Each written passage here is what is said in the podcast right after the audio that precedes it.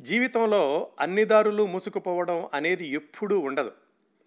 కొన్ని దారులు మూసుకుపోయినప్పుడు మరికొన్నింటిని వెతుక్కోవడమే మనిషి చేయాల్సిన పని. జీవితంలో అన్నీ కోల్పోవడం అనే భావన మనిషి తనకు తాను ఏర్పరచుకునే పరిమితి మాత్రమే. నిజానికి అన్నీ కోల్పోయాను అనే పరిస్థితి వచ్చినప్పుడు మనిషి తనలో మిగిలి ఉన్న ఆత్మవిశ్వాసాన్ని ఆశను చిరునవ్వును నిలబెట్టుకోగలిగితే జీవన పునర్నిర్మాణం అసాధ్యమేమీ కాదు. ఈ సానుకూల భావాలను నిలబెట్టుకోవడం పెంపొందించుకోవడం కొనసాగించడమే నిజమైన విజయానికి అసలైన సోపానాలు అనేటటువంటి ఈ ఒక్క జీవన సత్యాన్నే కాదు. ఇలాంటి అనేక జీవన సత్యాలకు ప్రతిబింబంగా తన జీవితాన్ని చూపించిన అనంతమైన స్ఫూర్తిని మిగిల్చిన అసలు సిసలైన hero superman gentleman steel man Christopher Reeve. ఆయన జీవిత విశేషాలు ఆరవ భాగం చివరి భాగం ఈరోజు గత ఐదు వారాలుగా క్రిస్టోఫర్ రీవ్ జీవిత విశేషాలు అత్యంత సమగ్రంగా తెలుసుకుంటూ వస్తున్నాం. క్రిస్టోఫర్ రీవ్ పుట్టుక నుంచి ప్రారంభించి ఆయన బాల్యం విద్యాభ్యాసం నాటకరంగ ప్రవేశం అందులో ఉన్నత శిఖరాలు అందుకోవడం ఇరవై ఆరు సంవత్సరాల వయసులో సూపర్ మ్యాన్ వన్ చిత్రంలో ప్రధాన పాత్రకు ఎంపికై ఆ సినిమా ఘన విజయం తర్వాత ఒక్కసారి తారాపథానికి చేరడం గురించి మాట్లాడుకున్నాం. సాహసానికి మారుపేరుగా ఆకాశంలో విమాన విన్యాసాలు సముద్రంలో సెయిల్ బోట్స్తో సాహసాలు గుర్రపు స్వారీలో ప్రావీణ్యత ఇవి కాక సామాజిక సమస్యలకు స్పందించే స్వభావం. ఇలా ఆయన జీవితం శరవేగంతో సాగుతున్న రోజుల్లో ఆయనకు నలభై మూడు సంవత్సరాల వయసులో జరిగిన గుర్రపస్వారి ప్రమాదంలో వెన్నెముక విరిగిపోవడం గురించి తెలుసుకున్నాం. ఆ ఘోర ప్రమాదం తర్వాత అత్యంత క్లిష్టమైన సర్జరీ ద్వారా ఆయన తలను మిగతా శరీర భాగానికి ఎలా అతికించారో క్రిందటి వారం వివరంగా తెలుసుకున్నాం. పంతొమ్మిది వందల తొంభై ఐదు మే ఇరవై ఏడున జరిగిన ఆ ప్రమాదం ఆ తర్వాత సర్జరీ వాటి తర్వాత తన కొత్త జీవితానికి ఇరవై నాలుగు గంటలు సహాయకుల మీద ఆధారపడవలసిన జీవితానికి ఎలా అలవాటు పడ్డారు? ఎలాంటి క్లిష్టమైన సందర్భాలను ఎదుర్కొన్నారో కూడా క్రిందటి వారం తెలుసుకున్నాం ప్రాణం ఉన్న మాంసం ముద్దలాగా చక్రాల కుర్చీకి అతుక్కుపోయిన దశలో కూడా క్రియేటివ్ కొయిలేషన్ అనే సంస్థ ఫండ్ రైజింగ్ డిన్నర్కి బయటకు వెళ్ళి ఆ స్థితిలో మొట్టమొదటిసారిగా వేదిక మీదకు ఎక్కి ఉపన్యసించిన సంఘటనతో క్రిందటి వారం కార్యక్రమానికి సెమికోలను పెట్టాం. ఇక్కడి నుంచి ప్రారంభించి పంతొమ్మిది వందల తొంభై ఆరు రెండు వేల నాలుగు మధ్యలో సూపర్ మ్యాన్ క్రిస్టోఫర్ రీవ్ జీవితంలో సంభవించిన ముఖ్యమైన ఘట్టాల గురించి ఆయన చివరి రోజుల గురించి ఈరోజు ఈ చివరి భాగంలో మాట్లాడుకుందాం. క్రిస్టోఫర్ రీవ్ ఆ క్లిష్టమైన ఆపరేషన్ తర్వాత ఆసుపత్రి నుంచి కెస్లర్ రీహాబిలియేషన్ ఇన్స్టిట్యూట్ అని న్యూజెర్సీలో ఉన్నటువంటి రీహాబిలియేషన్ సెంటర్కి వెళ్ళారని చెప్పుకున్నాం కదా క్రిందటి వారం. అక్కడ దాదాపుగా ఆరు నెలలు ఉన్నారు. ఆ తర్వాత అక్కడి నుంచి ఆయన సొంత ఇంటికి వెళ్ళారు. మరి అలాంటి పరిస్థితుల్లో ఉన్న వ్యక్తి ఇంట్లో ఉండడం అంటే మామూలుగా కుదరదు కదా అందుకని ఆయన రావడానికి ముందే ఆయన భార్య ఇంట్లో కావాల్సిన ప్రత్యేకమైన ఏర్పాట్లన్నీ చేశారు. ఎందుకంటే ఆయన తిరిగేటటువంటి చక్రాల కుర్చీ ఆయన నోటి గాలిని ఒక స్ట్రాలోకి ఊదడం ద్వారా ఆ ఒత్తిడి ఎంత ఉంటుంది అనే దాన్ని బట్టి చక్రాల కుర్చీ ముందుకి వెనక్కి కుడికి ఎడమకి నడవడం ఇలా చాలా సున్నితమైనటువంటి పరికరం అది. అది నడవడానికి వీలుగా ఇంట్లో మార్పులు చేర్పులు అన్నీ చేసి ఇంటికి తీసుకెళ్ళారు క్రిస్టోఫర్ రీవ్ని సుమారుగా పంతొమ్మిది వందల తొంభై ఆరు మొదట్లో.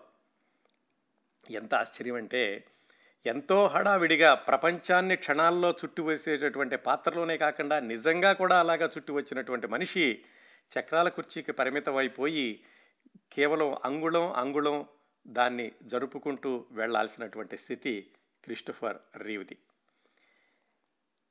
ఈ ఇలా చక్రాల కుర్చీకి ఉండిపోవడం వేరే వాళ్ళ మీద ఆధారపడడం ఇవే కాకుండా నిజానికి ఆయన అప్పట్లో ఉన్నటువంటి ఆరోగ్య పరిస్థితి ఎలాగంటే ఏ కొంచెం అనారోగ్యం జరిగినా కానీ న్యూమోనియా కానీ లేకపోతే ఇన్ఫెక్షన్ కానీ రక్తం గడ్డగట్టుకుపోవడము లేకపోతే ఏదైనా గాయం తగిలితే మానకపోవడము ఇలాంటివన్నీ కూడా తరచూ వచ్చేటటువంటి అవకాశాలు చాలా ఉన్నాయి.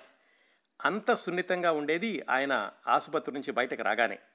అందుకని వాటన్నింటి గురించి కూడా తగు జాగ్రత్తలు చూసుకుంటూ ఉండాలి. ఎప్పుడూ ఎలాగూ ఒక డజన్ మంది ఆయన చుట్టూతా ఉంటూ ఉండేవాళ్ళు ఆయనకి ప్రతి చిన్న విషయానికి సహాయం చేయడానికి.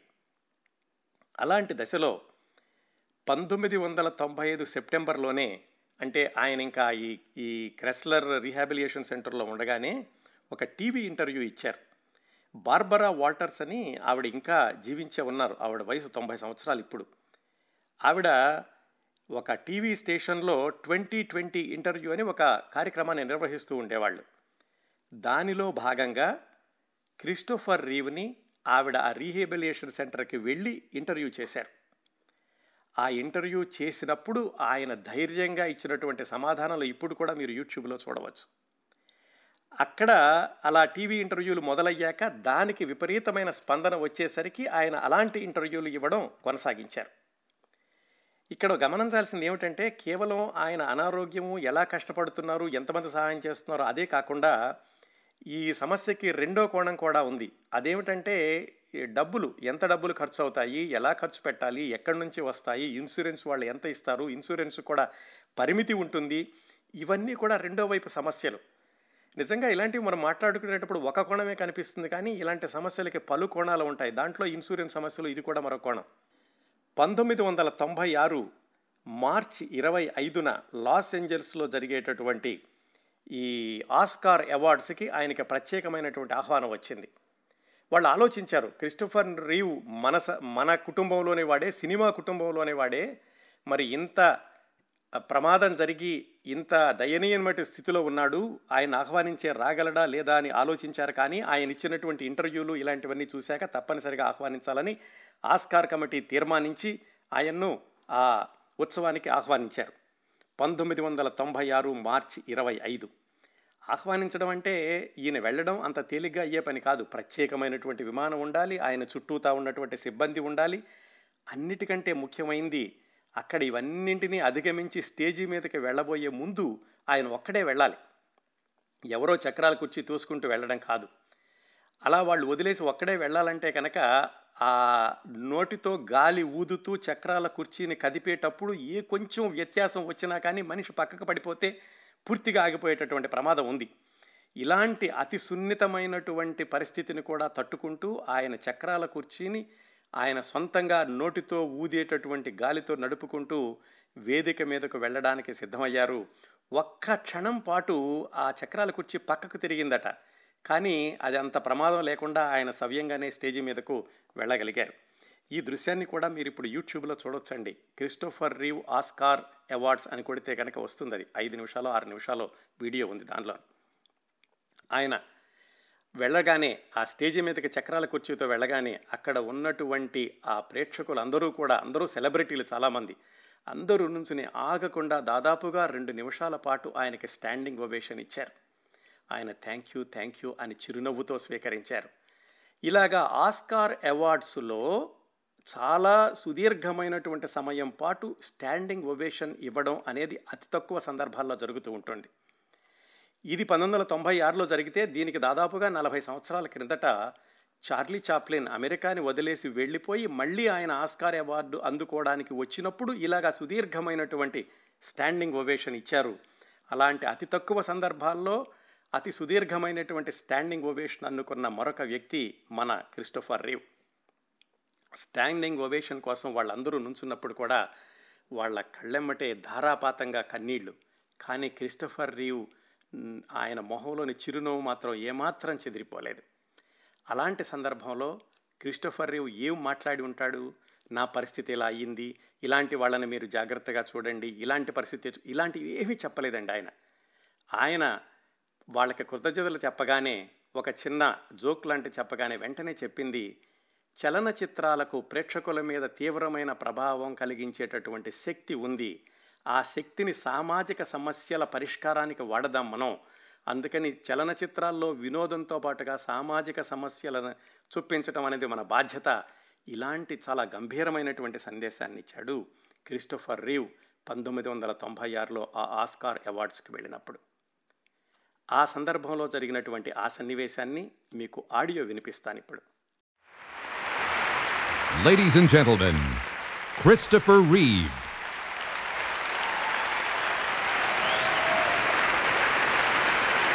Thank you.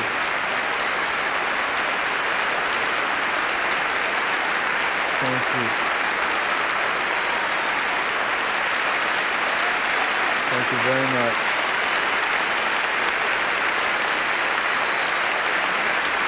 Thank you.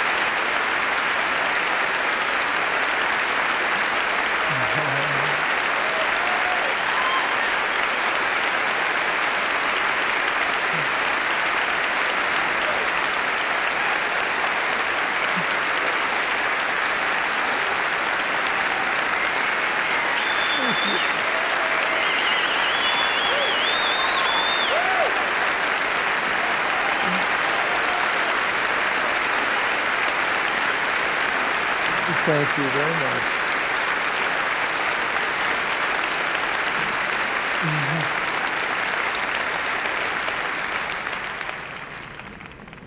What you probably don't know is that I left New York last September and I just arrived here this morning.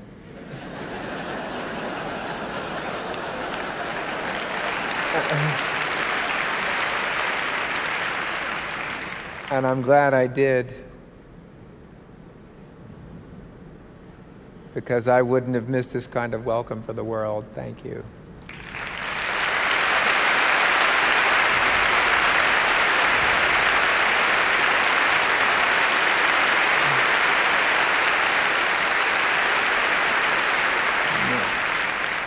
When I was a kid,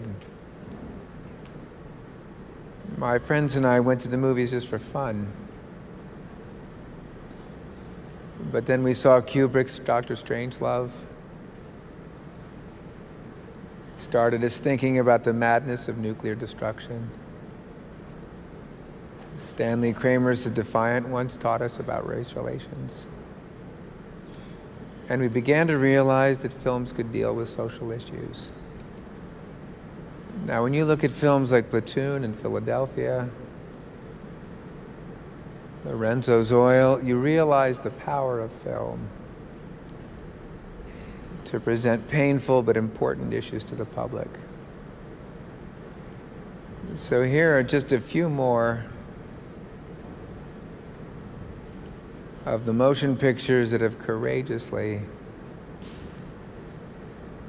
put social issues ahead of box office success. They've enlightened us, they've challenged us, and they've given us the opportunity to learn. ఈ Oscar awards తర్వాత ఇంకా ఆయనకి ఆత్మవిశ్వాసం కొంచెం కొంచెంగా పెరుగుతూ వచ్చింది.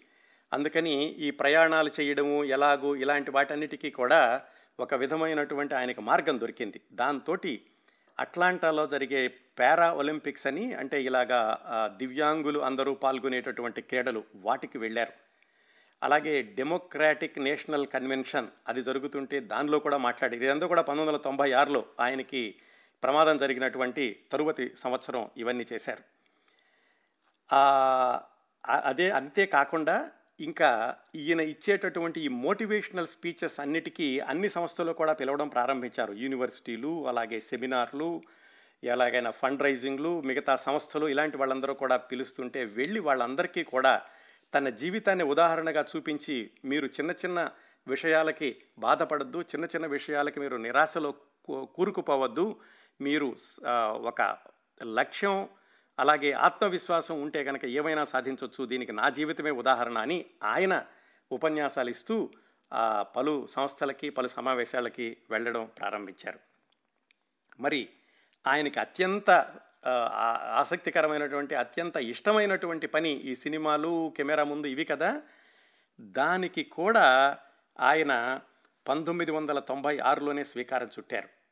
అదేమిటంటే హెచ్బిఓ ఛానల్ వాళ్ళు without pity a film about abilities అని ఇలాగ అమెరికాలో చాలా అంగవైకల్యం ఉన్నప్పటికీ కూడా వాటిని అధిగమిస్తూ విజయవంతమైనటువంటి జీవితాన్ని గడుపుతున్న వాళ్ళ మీద ఒక డాక్యుమెంటరీ తీశారు. దానికి క్రిస్టోఫర్ రీవ్ ఒక వ్యాఖ్యానం అందించారు. ఆ విధంగా ఆయన ప్రమాదం జరిగాక మొట్టమొదటిసారిగా మళ్ళీ తన రంగంలోకి అంటే ఆ సినిమా రంగంలోకి కెమెరా రంగంలోకి ఆ డాక్యుమెంటరీ ద్వారా వచ్చారు. ఇంకొక విషయం ఏమిటంటే ఈయన ఎక్కడికైనా వెళ్ళినప్పుడు ఉపన్యాసం ఇవ్వాలంటే ఏమి ముందు రాసుకునే వాళ్ళ కాదట. ముందు ప్రిపరేషన్ ఏమీ లేదు. టెలిప్రాంప్టింగ్ అలాగే ఎదురుగుండా పేపర్ పట్టుకుని ఒకళ్ళు నుంచోవడం ఏమీ లేదు. అలాగే ఆయన ఏం మాట్లాడుతూ పోతున్నాడో సహాయకులు కూడా చెప్పేవాడు కాదట. వెళ్ళగానే ఒక్కసారి అలాగా ఆయనకి ఆసువుగా వచ్చేస్తూ ఉండేది. మాటలు మాత్రం కొంచెం కొంచెంగా ఒక్కొక్క ఆగి ఆగి మాట్లాడాల్సి వచ్చేది. అంతగా తనలో ఉన్నటువంటి సృజనాత్మకతని ఆ స్ఫూర్తిని మాత్రం ఏ క్షణంలోనూ కోల్పోలేదు క్రిస్టఫర్ రీవ్. పంతొమ్మిది వందల తొంభై ఆరులో టువో ఏ స్టెప్ టువర్డ్ టుమారో అని ఒక సినిమా. దాంట్లో ఒక చిన్న పాత్ర ధరించడం ద్వారా ఆయన మళ్ళా వెండి తెర మీద కనిపించారు. అదేమిటంటే ఒక ముప్పై మూడు సంవత్సరాలు ఉన్నటువంటి ఒక అబ్బాయి ఇంట్లో నుంచి బయటికి వెళ్ళిపోయాడు ఎప్పుడో. అతనికి ఎయిడ్స్ ఉందని తెలిసింది. మళ్ళా కుటుంబం దగ్గరికి వచ్చాడు. ఆ కుటుంబం అతన్ని ఎలాగా యాక్సెప్ట్ చేసింది అతని జీవితం ఎలా కొనసాగింది ఇలాంటి కథతో తయారైనటువంటి చిత్రం ఏ స్టెప్ టువర్డ్ టుమారో అనేది దాంట్లో ఒక చిన్న పాత్ర ధరించారు క్రిస్టోఫర్ రీవ్. దాదాపుగా ఆయన వెండి తెర మీద కనిపించినటువంటి చిట్ట చివరి చిత్రం ఏ స్టెప్ టువర్డ్ టుమారోనే. ఆ తర్వాత చాలా వరకు ఆయన చేసినవన్నీ కూడా టీవీ చిత్రాలు టీవీ డాక్యుమెంటరీలు టీవీ సిరీసు మాత్రమే. ఇది పంతొమ్మిది వందల తొంభై ఆరు నవంబర్ పదిన విడుదలయ్యింది. ఆ తరువాతి సంవత్సరం మరొక అద్భుతం. ఏమిటంటే క్రిస్టోఫర్ రీవ్ తాను స్వయంగా దర్శకత్వం చేశారు. కేవలం నటించడం కాకుండాను. ఆ హెచ్బిఓ టీవీ చిత్రం పేరు ఇన్ ది గ్లోమింగ్. ఆ సినిమా తీసినప్పుడు మరి ఈయన దానికి దర్శకత్వం వహించాలంటే ఎలాగా? ఆయన సెట్లో ఉంటే కనుక వెంటిలేటరు ఇదంతా కూడా శబ్దం వస్తుంది. అందుకని ఆయన్ని పక్క రూములో ఉంచి మధ్యలో అద్దాలు పెట్టి ఆ కెమెరాకి వ్యూ ఫైండర్కి వీడియో కెమెరా పెట్టి ఆ వ్యూ కెమెరా ఫీడ్ని ఈయనకి చూపిస్తూ ఈయన ఇక్కడ నుంచి అను ఆయనకి అది సూచనలు ఇస్తుంటే కనుక అక్కడ నటీనటులందరూ ఈయన సూచనల ప్రకారం నటిస్తూ అంత క్లిష్టమైనటువంటి పరిస్థితుల్లో ఇంది గ్లోమింగ్ అనేటటువంటి ఆ టీవీ చిత్రాన్ని ఈయన దర్శకత్వం వహించారు. అది క్రిస్టోఫర్ రీవ్ దర్శకత్వం వహించినటువంటి మొట్టమొదటి టీవీ చిత్రం ఇంది గ్లోమింగ్ అది ఏప్రిల్ ఇరవై పంతొమ్మిది వందల తొంభై ఏడున విడుదలవడమే కాకుండా దానికి రకరకాల పోటీల్లో కూడా చాలా బహుమతులు వచ్చాయి. ఇదంతా ఒకటి. మరి ఆయన ముఖ్యమైనటువంటి ఉద్దేశం ఎప్పుడైతే ఈ ప్రమాదం జరిగిందో ఆయన ఆ క్రెస్లర్ ఇన్స్టిట్యూట్లో రీహాబిలేషన్ సెంటర్లో ఉండగానే అనుకున్నారు. ఏమిటంటే నాలాగా బాధపడిన వాళ్ళందరికీ కూడా ఏమైనా చెయ్యాలి ఒక అసోసియేషన్ లాంటిది ఉండి ఇది ఈ ఇలా ఇలా అనారోగ్యం ఇలాగే కొనసాగాల? దీనికి శాస్త్రవేత్తలు కనిపెట్టలేరా? ఎందుకు కనిపెట్టలేకపోతున్నారు? ఇలాంటి ఆలోచనలతోటి ఆయన ఒక సంస్థను స్థాపిద్దాము అని ఆయన రీహాబిలేషన్ సెంటర్లో ఉండగానే అనుకున్నారు. వాటి గురించి ఆలోచించడం మానలేదు. ఈ టీవీ చిత్రాల్లో నటిస్తున్నప్పుడు కూడా మళ్ళా పక్కనే ఇలాంటి సంస్థని ఎలా ప్రారంభించాలి? దానికి ఎలాగా నిధులు సమకూర్చాలి? ఇలా ఆలోచనలతో ఉంటూ ఆయన ఈ అమెరికా గవర్నమెంట్ ప్రభుత్వానికి సంబంధించినటువంటి నేషనల్ ఇన్స్టిట్యూట్ ఆఫ్ హెల్త్ వాళ్ళతోటి సంప్రదించి ఈ వెన్నెముక విరిగిపోయిన వాళ్ళ గురించి చేసేటటువంటి శాస్త్ర పరిశోధనలకి ఎక్కువ బడ్జెట్ అది కేటాయించాలి అని చెప్పి వాళ్ళని కూడా ప్రభావితం చేసి ఆ విధంగా కూడా ఆయన కృషి చేశారు. అంతేకాకుండా ఆయన రీహాబిలేషన్ సెంటర్లో ఉండగా అక్కడ ఉన్నటువంటి ఆ పేషెంట్లు వాళ్ళే పడేటటువంటి బాధలన్నీ కూడా గమనించారు. ఏమిటంటే వాళ్ళకి డబ్బులు ఎక్కువగా ఉండేవి కాదు. ఇన్సూరెన్స్ వాళ్ళు ఒక వన్ మిలియన్ తర్వాత పెట్టరు. అందుకని అలాంటి వాళ్ళకి ఇన్సూరెన్సు అవధులు కూడా పరిమితులు కూడా పెంచాలి. పది మిలియన్ల వరకు ఇన్సూరెన్స్ ఉండాలి అని వాటి గురించి కూడా ఆయన సిఫార్సు చేయడం వాటిని సాధించడం చేశారు. ఆ సందర్భంలోనే ఆయన్ని అమెరికన్ పారాలసిస్ అసోసియేషన్ అనే దానికి చైర్మన్గాను అలాగే నేషనల్ ఆర్గనైజేషన్ ఆన్ డిజబిలిటీ అనే దానికి వైస్ చైర్మన్గాను కూడా ఎన్నుకున్నారు. చూడండి ఆయన ఉన్న పరిస్థితి ఏమిటి? అలాంటి పరిస్థితుల్లో కేవలం మనిషి బయటకు రావడమే కష్టం అనుకుంటే అన్ని చోట్లకి వెళ్ళి ఉపన్యాసాలు ఇవ్వడం ఈ టీవీ ఈ చిత్రాల్లో నటించడం దర్శకత్వం వహించడం పైగా ఇదిగో ఈ సామాజిక సేవా కార్యక్రమాలన్నింటిలో కూడా చురుగ్గా పాల్గొనడం. ఆయన మామూలుగా ఉన్నప్పుడు ప్రమాదం జరగక ముందు ఎన్ని పనులు సమాంతరంగా చేస్తున్న చేస్తూ ఉండేవాళ్ళో చక్రాల కుర్చీకి అతుక్కుపోయినప్పుడు కూడా అన్ని పనులు కొనసాగించారు అనడానికి ఇది ఒక ఉదాహరణ. అంతేకాకుండా ఆ సందర్భంలో ఆయన క్రిస్టోఫర్ రీవ్ ఫౌండేషన్ అనేటటువంటి ఒక సంస్థను ప్రారంభించారు. అలాగే కాలిఫోర్నియాలో ఉన్న జాన్ ఇర్వన్ స్మిత్ అనే ఆయనతో కలిసి రీవ్ ఇర్వైన్ రీసెర్చ్ సెంటర్ అనే దాన్ని కూడా స్థాపించారు. ఈ సంస్థల యొక్క ఉద్దేశం ఏమిటంటే ఎలాగైనా సరే శాస్త్రవేత్తలకు ఎక్కువ బడ్జెట్లు కేటాయింపలాగా చేసి ఈ వెన్నెముక విరిగిపోయిన వాళ్ళకి మెరుగైనటువంటి చికిత్స అందించే విధానాలకి పరిశోధనలు చేయాలి అనేది. ఎంత ఆత్మవిశ్వాసమో చూడండి. అంటే పరిశోధన చేయడం అంటే ఒక సంవత్సరం రెండు సంవత్సరాలు అయ్యేది కాదు. ఎప్పుడైనా కానీ నాకు పనికి రాకపోయినా మిగతా వాళ్ళకైనా వస్తుంది ఈ రంగంలో ఎక్కువ ఖర్చు పెట్టాలి అని ఆయన అందరితోటి మాట్లాడి విరాళాలు సేకరించి అలాంటివన్నీ చేస్తూ ఉండేవాళ్ళు. అందులో భాగంగా ఆయన దాదాపుగా యాభై ఐదు మిలియన్ల రీసెర్చ్ గ్రాంట్ని సేకరించగలిగారు. మరి పరిశోధనలు అంటే అవి విజయవంతం అవడం దాని ఫలితాలు ఇలాంటి పేషెంట్లకు అందడం ఎప్పటికో జరిగే పని. మరి ఇప్పుడు దెబ్బతిన్న వాళ్ళకి ఇప్పుడు పక్షవాతంతో బా బాధపడే వాళ్ళకి ఏం చేయాలి? అందుకోసమని ఆయన ఒక ఏడు మిలియన్ల డాలర్ల విరాళాలని స్వచ్ఛంద సంస్థలకు అందజేశారు.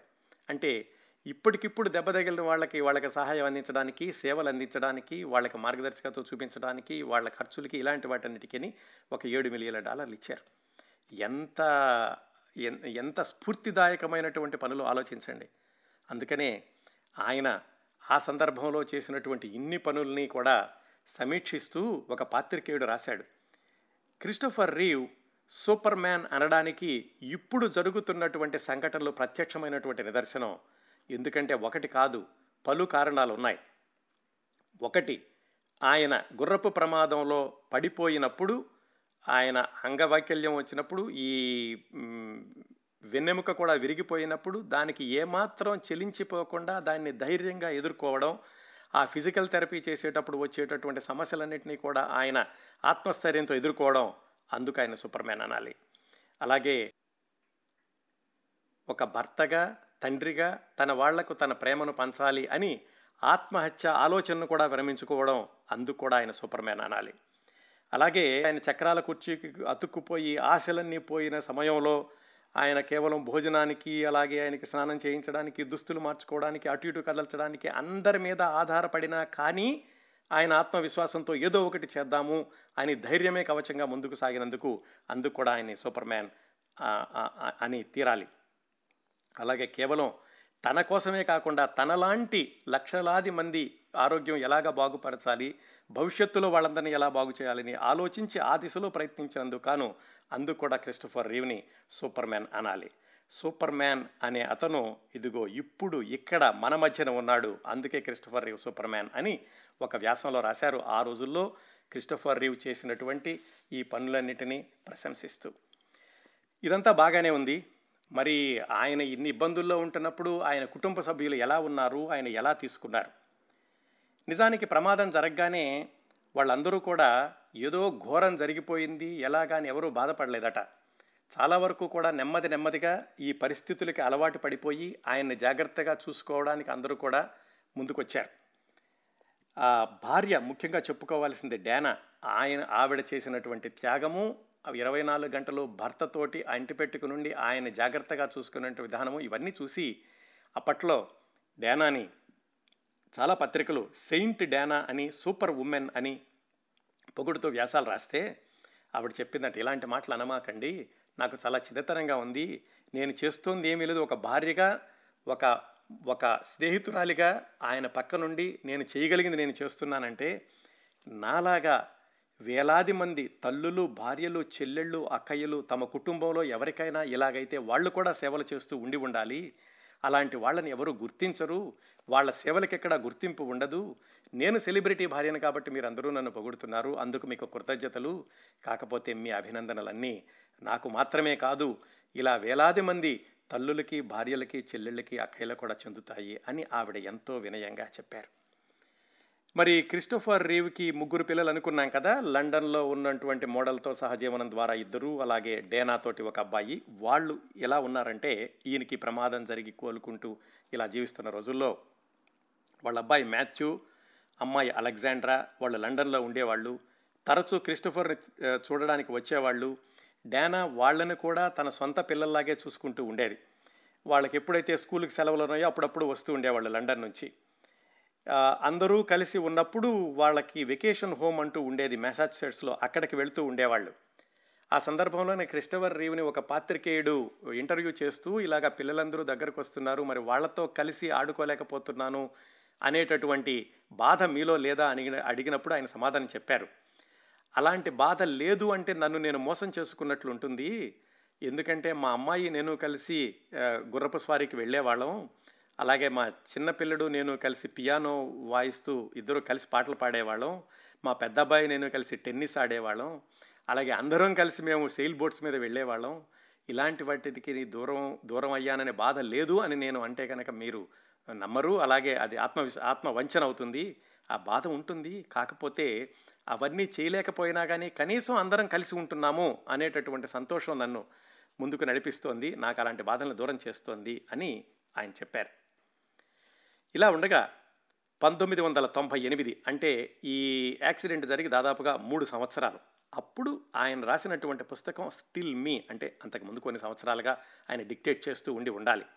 ఆ స్టిల్ మీ అనే పుస్తకం పంతొమ్మిది వందల తొంభై ఎనిమిది ఏప్రిల్లో విడుదలైంది. విడుదలవ్వడమే కాకుండా అది ఒక్కసారిగా న్యూయార్క్ బెస్ట్ సెల్లర్గా ఉండి కొన్ని మిలియన్ల కాపీలు అమ్ముడిపోయినాయి. ఆ పుస్తకంలో ఆయన రాసినటువంటి అతి చిన్న విశేషాలు కూడా మనం చదువుతుంటే అక్కడ ఆ సందర్భంలో ఆ ప్రమాదం జరిగినప్పుడు ఆయనతో ఉన్నట్లుగా కళ్ళ కట్టినట్లుగా వ్రాశారు. వ్రాశారు అంటే ఆయన చెప్తే ఎవరో రాసి ఉంటారు. ఆ చెప్పడం కూడా చాలా గొప్ప కదా అలాంటి స్థితిలో అన్ని విషయాలు ఆయన చెప్పారు అంటేను. అలాగే పంతొమ్మిది వందల తొంభై ఎనిమిది నవంబర్ ఇరవై రెండున ఒక టీవీ చిత్రం విడుదలైంది. దాని పేరు రేర్ విండో. అది పంతొమ్మిది వందల యాభై నాలుగులో వచ్చినటువంటి హిచ్కాక్ సినిమాకి మళ్ళా టీవీ చిత్రంగా తీశారు. దానిలో కథ ఏంటంటే ఇలాగ చక్రాల కుర్చీకి అతుక్కుపోయినటువంటి ఒక అతను కిటికీలో నుంచి ఎప్పుడు బయటకు చూస్తూ ఉంటాడు అందరినీ. ఎదురుగా ఉన్న ఇంట్లో ఒక అతను భార్యను కొడుతూ ఉంటాడు. ఆ తర్వాత భార్య మాయమవుతుంది. అతనే భార్యను హత్య చేశాడేమని నీ చక్రాల కుర్చీలో ఉన్న అతనికి తెలుస్తుంది. దాని నుంచి ఆ కేసుని ఎలా సాధించాలా అని ఇతను నర్సు మిగతా వాళ్ళకి చెప్పి చూడడం ఇతనికి తెలిసిందని చెప్పి ఆ ఎదురింటి అతనికి తెలిసి అతను ఈ చక్రాల కుర్చీను అతన్ని చంపేయాలని ప్రయత్నించడం ఇలాంటి కథతో వచ్చింది అది దానిలో క్రిస్టోఫర్ రీవ్ ప్రధాన పాత్ర పోషించాడు. దాదాపుగా ఆ టీవీ చిత్రంలో మొదటి నుంచి చివరి వరకు ఉంటాడు. అది పంతొమ్మిది వందల తొంభై ఎనిమిది నవంబర్లో విడుదలైంది. ఇలాగా ఈ టీవీ చిత్రాల్లో నటించడం ఆయనకి విపరీతమైనటువంటి ఉత్సాహం ఉండడం అలాగే అందరూ కూడా క్రిస్టోఫర్ రీవ్ ఎలా నటిస్తున్నాడు అని వాటికి విజయం చేకూర్చడం ఆ వచ్చిన ఉత్సాహంతో వివిధ ప్రదేశాలకు వెళ్ళి ఉపన్యాసాలు ఇవ్వడం ఆ ఉపన్యాసాల ద్వారా వచ్చినటువంటి డబ్బులతోటి ఈ సంస్థలకి విరాళాలు ఇవ్వడం ఇంత బిజీగా ఉంటూ ఉండేవాడు ఆ రోజుల్లో. అలాగే కొద్ది సంవత్సరాల తర్వాత ఇంకో పుస్తకం రాశారు ఆయన nothing is impossible reflections on a new life అంటే అసాధ్యం అనేది లేదు కొత్త జీవితంలో కొన్ని జ్ఞాపకాలు అన్నట్లుగా ఇంకొక పుస్తకం కూడా రాశారు. ఇదండి ఆయనకి ప్రమాదం జరిగిన దగ్గర నుంచి దాదాపుగా ఒక ఆరేడు సంవత్సరాలకు జరిగినటువంటి కొన్ని ముఖ్యమైన సంఘటనలు. క్రిస్టోఫర్ రీవ్ జీవితంలో చిట్ట చివరి మూడు నాలుగు సంవత్సరాల్లో జరిగిన ముఖ్యమైన విశేషాలని తెలుసుకుందాం. ఆయన అమెరికాలో ఇలాగ వివిధ ప్రదేశాలకు వెళ్ళి ఉపన్యాసాలు ఇవ్వడం టీవీ సీరియల్స్లో నటించడం ఇలాంటి వాటితోటి ఆ చక్రాల కుర్చీతో ప్రయాణం సౌకర్యవంతంగా అనిపించాక కాస్త అలవాటు పడ్డాక విదేశాలకు కూడా ప్రయాణం చేశారు. విదేశాల్లో ఆహ్వానించినటువంటి సంస్థలకు వెళ్ళి వాళ్ళ దగ్గర ఉపన్యాసాలు ఇవ్వడం ఇలాంటివి కూడా చేశారు. గ్రేట్ బ్రిటన్ ఆస్ట్రేలియా ఇజ్రాయిల్ ఈ దేశాలకు కూడా వెళ్ళారు. గ్రేట్ బ్రిటన్ వెళ్ళినప్పుడు ఆయన మనస్థితి ఎలా ఉండి ఉంటుందో ఊహించుకోండి.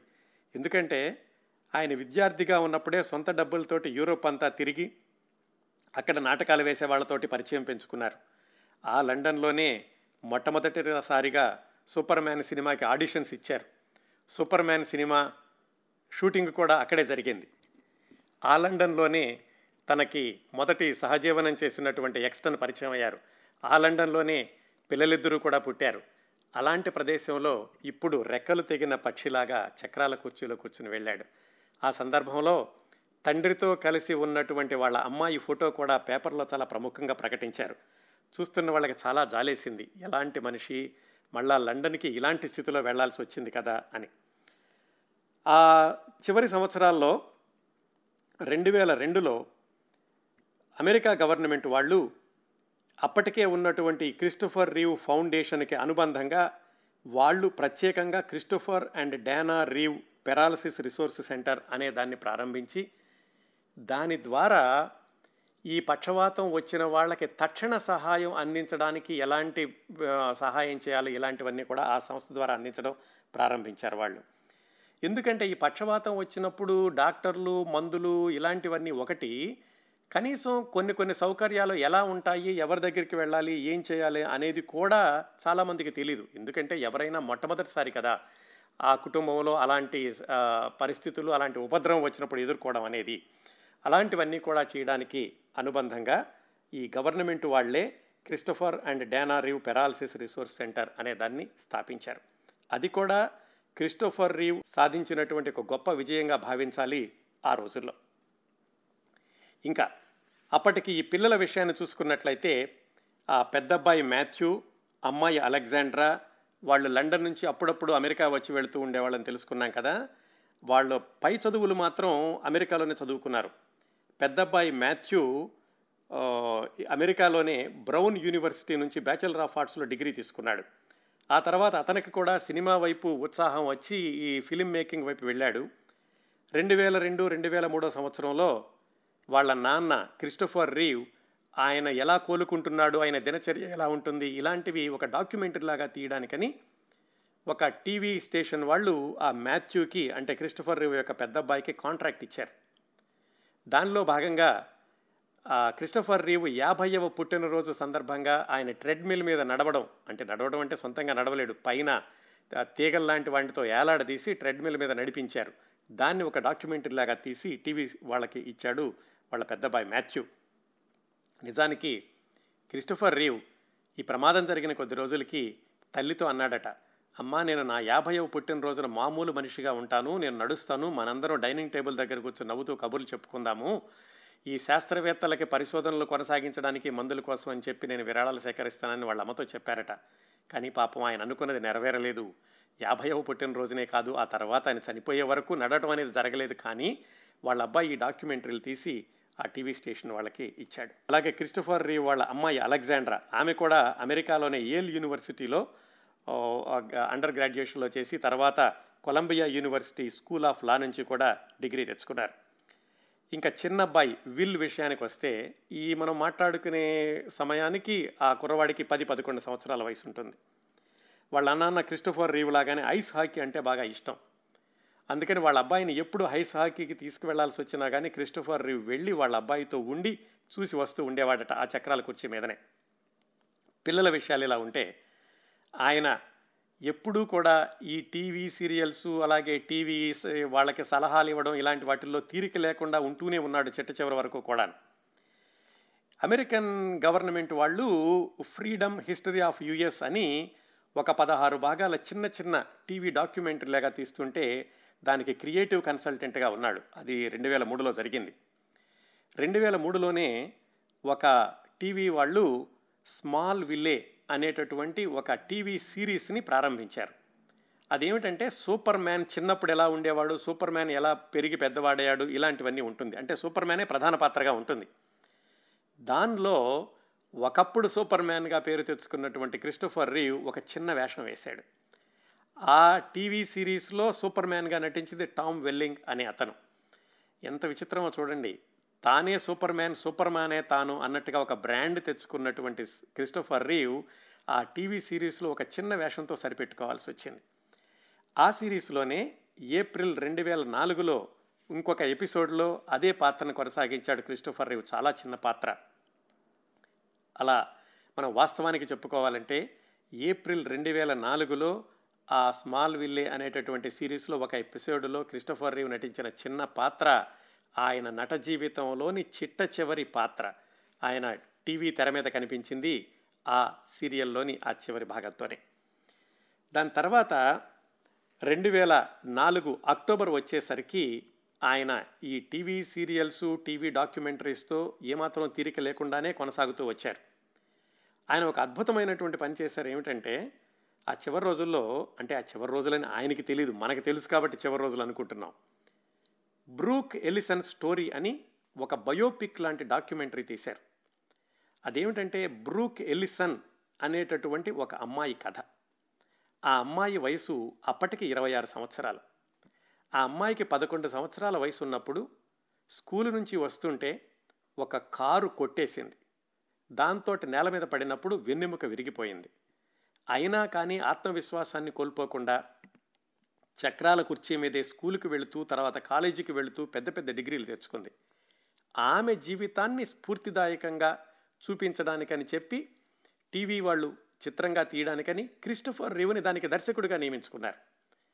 ఎంత విచిత్రమో చూడండి. తానే చక్రాల కుర్చీలో పక్షవాతానికి గురై తాను అందరికీ స్ఫూర్తిగా ఉంటుంటే మరొక స్ఫూర్తిదాయకమైనటువంటి యువతి జీవితాన్ని ఆయన దర్శకత్వంలో ఒక డాక్యుమెంటరీ లాగా తీశారు. దాని ప్రమోషను ఆ విషయాల్లో హడావిడిగా ఉన్నారు రెండు వేల నాలుగు అక్టోబర్ సమయంలో. భార్య డానా విషయానికి వస్తే భర్త ఇలాగ ఈ టీవీ సీరియల్స్ వీటిల్లో కాస్త ఉండి ఆరోగ్యం అంతా కూడా పర్వాలేదు ఒక స్థిరంగా ఉంటుంది అనుకున్న రోజుల్లో ఆవిడ మళ్ళా తన పాత హాబీ అయినటువంటి పాటలు పాడడం అలాంటి వాటిల్లోకి వెళ్ళడం అలాగే కొన్ని టీవీ కార్యక్రమాలకు ఆవిడ హోస్ట్గా వ్యవహరించడం తద్వారా వచ్చిన డబ్బులు మరి ఆదాయం కూడా కావాలి కదా? అలాంటి వాటిల్లో ఉన్నారు ఆవిడ. ఈ అక్టోబర్ రెండు వేల నాలుగు వచ్చేసరికి కొద్ది రోజుల ముందే ఆవిడకి లాస్ ఏంజల్స్లో ఏదో ఒక నాటకానికి బ్రూక్లిన్ బాయ్ అనే నాటకంలో పాటలు పాడడానికి అవకాశం వస్తే ఆవిడ లాస్ ఏంజల్స్ వెళ్ళారు. అంతవరకు కూడా ఆవిడ తను ఉన్న ఊళ్ళోనే దగ్గర దగ్గరలో ఉన్న కార్యక్రమాలకు వెళ్ళేవాళ్ళు కానీ ఊరు విడిచి వెళ్ళేవాళ్ళు కాదు. ఎందుకంటే భర్తకి దూరంగా ఉండడం ఆవిడకి ఇష్టం లేక అది మంచిది కూడా కాదు కాబట్టి. మొట్టమొదటిసారిగా ఆవిడ లాస్ ఏంజల్స్ దూరం వెళ్ళారు భర్తని కొడుకుని వదిలేసి అది కూడా వారం రోజులు పది రోజులు. రెండు వేల నాలుగు అక్టోబర్ మొదట్లో ఆయన ఈ టీవీ చిత్రాలతో బిజీగా ఉన్నారనుకున్నాం కదా. ఆ సమయంలోనే ఆయనకు ఒక ప్రెషర్ ఊండని చిన్న గాయం ఏదో పడసూపింది చర్మం మీద. సాధారణంగా పక్షవాతం ఉన్న వాళ్ళకి అలాంటి అప్పుడప్పుడు వస్తూ ఉంటాయి. ఆ గాయానికి మందులు వాడారు. కాకపోతే అది కొంచెం పెరిగి పెరిగి పెద్ద ఇన్ఫెక్షన్ కింద జారితీసింది దానికి మందులు వాడుతున్నారు. ఇది ఏదో పెద్ద ప్రమాదం లేదు. సహజంగా ఉండేదేలే అనుకున్నారు కానీ దానివల్ల ఏదో పెద్ద ఘోరం జరిగిపోతుందని ఎవరు అనుకోలేదు. అక్టోబర్ తొమ్మిదో తారీఖు రెండు వేల నాలుగు. సాయంకాలం ఆ చిన్న వాళ్ళ పిల్లడు విల్ పన్నెండు సంవత్సరాల పిల్లడు అతనికి ఏదో ఐస్ హాకీ ఉంటే అక్కడ వరకు వెళ్ళాడు తన సహాయకులతోటి ఆ ప్రత్యేకమైనటువంటి వ్యాన్లోను. అది చూసి ఇంటికి వచ్చాడు ఇంటికి ఇంటికి వచ్చాక ఆయనకి ఆ ఇన్ఫెక్షన్ వచ్చిన దానికని చెప్పి ఒక యాంటీబయాటిక్ ఇంజెక్షన్ ఇచ్చారు సహాయకులు వాళ్ళును. ఆ ఇంజక్షన్ ఇచ్చినటువంటి కొద్దిసేపటికే ఆయనకి గుండెపోటు వచ్చింది. వచ్చి వెంటనే కోమాలోకి వెళ్ళిపోయారు. గబగబా అసహాయకులందరూ ఉన్నారు కాబట్టి డాక్టర్లందరినీ పిలిచారు. డాక్టర్లు హాస్పిటల్లో చేర్చారు. డాక్టర్లందరూ కూడా ఆయన్ని ఆ గుండెపోటు నుంచి బయటకు తీసుకురావడానికని చికిత్స చేయడం ప్రారంభించారు అక్టోబర్ తొమ్మిది రాత్రి. డానా మాత్రం అక్కడ లాస్ ఏంజల్స్లో ఉంది కదా? ఆవిడ ఈ విషయం తెలుసుకున్న వెంటనే క్రిస్టోఫర్ రీవ్ యొక్క మిత్రుడు రాబిన్ విలియమ్స్ అని ప్రముఖ నటుడు. ఆయన భార్య సహకారంతో వెంటనే ఒక విమానం పట్టుకుని ఈ న్యూయార్క్కి వచ్చేశారు. ఆవిడ హాస్పిటల్కి వచ్చేసరికి హాస్పిటల్లో క్రిస్టోఫర్ రీవ్ బెడ్ పక్కన అమ్మాయి అలెగ్జాండ్రా చిన్నపిల్లడు విల్ వాళ్ళిద్దరూ ఉన్నారు. వాళ్ళిద్దరితోటి చేరారు డేనా. డేనా వచ్చినటువంటి కొద్ది నిమిషాలకే క్రిస్టోఫర్ రీవ్ తన చివరి కృత్రిమ శ్వాసను తీసుకున్నారు. ఆయన ప్రాణాలు విడిచారు అక్టోబర్ పది రెండు వేల నాలుగవ తేదీన.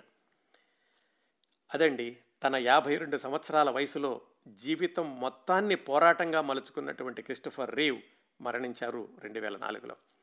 ఆయన మరణించాక కూడా డేనా ఏమాత్రం ధైర్యాన్ని కోల్పోలేదు. ఆయన మరణించిన నెల రోజులకే ఆవిడ కార్యరంగంలోకి దూకారు. వాళ్ళు సాధి స్థాపించినటువంటి ఫౌండేషన్ దాని కార్యకలాపాలు ఎక్కడా కుంటుపడకూడదు అని చెప్పి ఆవిడ మళ్ళా ప్రత్యేకంగా సభలకి వాటికి వెళ్ళడం టీవీ షోలకి వెళ్ళడం ఆ చిన్న కొడుకుతోటి కలిసి తను ఒక్కొక్కసారి తను ఒక్కరితేను అలా వెళ్ళి వాటి ద్వారా విరాళాలు సంపాదించడం అనేది మాత్రం ఎక్కడా ఆపలేదు. అయితే క్రిస్టోఫర్ రీవ్ చనిపోయిన చోటి నాలుగు నెలలకి ఆ డానాకి మరొక ఉపద్రవం. వాళ్ళ అమ్మగారు చనిపోయారు. భర్త చనిపోయిన నాలుగు నెలలకి అమ్మ చనిపోయారు. ఆ భర్త స్థాపించినటువంటి కార్యక్రమాలంటే కొనసాగించినటువంటి బాధ్యత ఆవిడ మీద ఉంది. ఈ విషాదాల నుంచి కోలుకుని కొంచెం మనశ్శాంతిగా ఉంటుందని చెప్పి తనకు అలవాటైనటువంటి స్టేజ్ ప్రదర్శనలు వీటిని ఇవ్వడానికి అని చెప్పి ప్రొఫెషనల్గా ఆవిడ సిద్ధమవుతున్న రోజుల్లో మరొక పెద్ద ఉపద్రవం. విధి ఒక విషవలయం విషాద కథలకు అది నిలయం అన్నట్లుగా అప్పుడు తెలిసింది ఆవిడకి లంగ్ క్యాన్సర్ అని. నిజానికి ఊపిరితిత్తుల క్యాన్సర్ రావాల్సినటువంటి పరిస్థితులు ఏమీ కాదు. ఆవిడ ఎప్పుడు స్మోకింగ్ కూడా చేయలేదు. ఎప్పటి నుంచో దగ్గులు వస్తున్నాయి. డాక్టర్ల వాళ్ళు చూస్తున్నారు. ఇదేదో మామూలు ఇన్ఫెక్షన్ అనే అంటున్నారు. కానీ దాదాపుగా సంవత్సరం ముందే ఆవిడకి లంగ్ క్యాన్సర్ ప్రవేశించి ఉంటుంది. ఆ సందర్భాన్ని గుర్తు చేసుకుంటూ ఆ రోజుల్లోనే ఆవిడ చెప్పారు. క్యాన్సర్ అంటే ఏదో breast cancer ovarian cancer uterine క్యా యూటరైన్ క్యాన్సర్ అనుకుంటాం కానీ ఇలా నాకు లంగ్ క్యాన్సర్ వస్తుందని నేను ఎప్పుడు అనుకోలేదు. క్యాన్సర్ అని తెలిసాక కూడా ఏమాత్రం ధైర్యం కోల్పోకుండా జుట్టు ఊడిపోయాక కూడా విగ్గు పెట్టుకుని తన సంస్థ కార్యకలాపాల కోసమని వాటి విరాళాల సేకరణ కోసమని స్టేజ్ ప్రదర్శనలు ఇస్తూనే ఉన్నారు.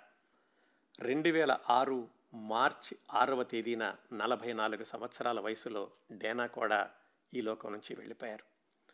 ఎంత పోరాట పటిమ భర్త పోరాటం చేస్తున్నప్పుడు ఆవిడ తోటి సైనికురాలుగా నుంచుని భర్తకి ఆసరా ఇచ్చారు. భర్త చనిపోయాక కూడా తన జీవితము పోరాటం అయింది తన జీవితంలోనూ అంతటి ఉపద్రవాన్ని ఎదుర్కొన్నారు. అయినా కానీ ఆత్మవిశ్వాసాన్ని పోల్ కోల్పోకుండా చిట్ట చివరకు పోరాడారు పోరాడారు.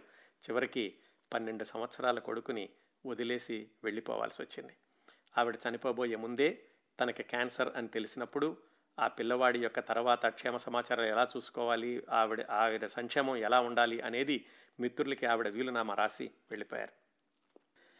ఆ తల్లి మరణించినప్పుడు ముగ్గురు పిల్లలు కూడా ఆవిడ సంతాప సభలో ప్రసంగించారు.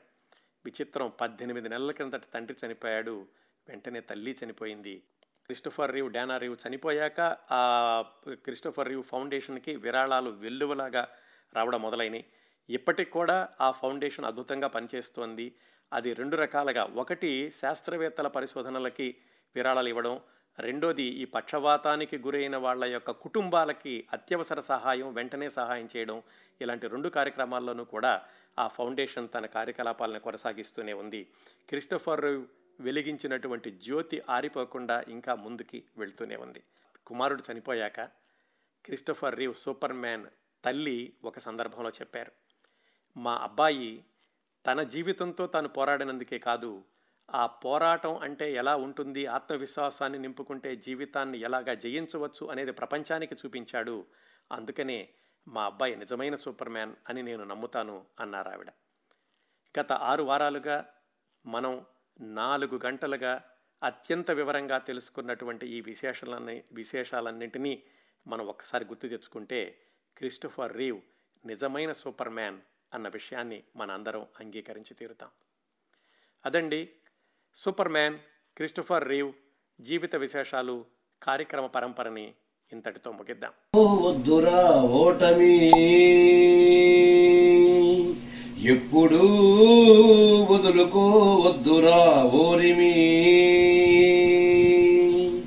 విశ్రమించవద్దు ఏ క్షణం విస్మరించవద్దు నిర్ణయం. అప్పుడే నీ జయం నిశ్చయం రా ఎప్పుడు ఒప్పుకోవద్దురా ఓటమి. నింగి ఎంత పెద్దదైన రివ్వుమన్న గువ్వ పిల్ల రెక్క ముందు తక్కువేనురా. నింగి ఎంత పెద్దదైన రివ్వుమన్న గువ్వ పిల్ల రెక్క ముందు తక్కువేనురా. సంద్రమెంత గొప్పదైన ఈదుతున్న చేప పిల్ల మొప్ప ముందు చిన్నదేనురా. పశ్చిమాన పొంచి ఉండి రవిని మింగు అసుర సంధ్య ఒక్కనాడు నెగ్గలేదురా. గుటక పడని అగ్గి ఉండ సాగరాల నీదుకుంటూ తూరు పింట తేలుతుందిరా. నిశావిలాసం ఎంతసేపురా? ఉషోదయాన్ని ఎవ్వడాపురా? రగులుతున్న గుండె కూడా సూర్యగోళ వంటిదేనురా. ఎప్పుడు ఒప్పుకోవద్దురా ఓటమి. నొప్పి లేని నిమిషమేది జననమైన మరణమైన జీవితాన అడుగు అడుగునా. నొప్పి లేని నిమిషమేది జననమైన మరణమైన జీవితాన అడుగు అడుగునా.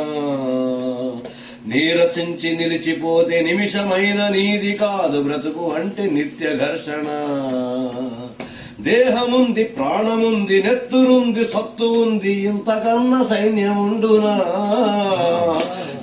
ఉంది ప్రాణముంది నెత్తురుంది సత్తు ఉంది ఇంతకన్నా సైన్యముండునా?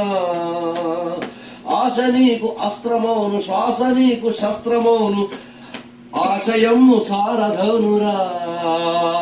నిరంతరం ప్రయత్నమున్నదా? నిరాశకే నిరాశ పుట్టదా? నిరంతరం ప్రయత్నమున్నదా?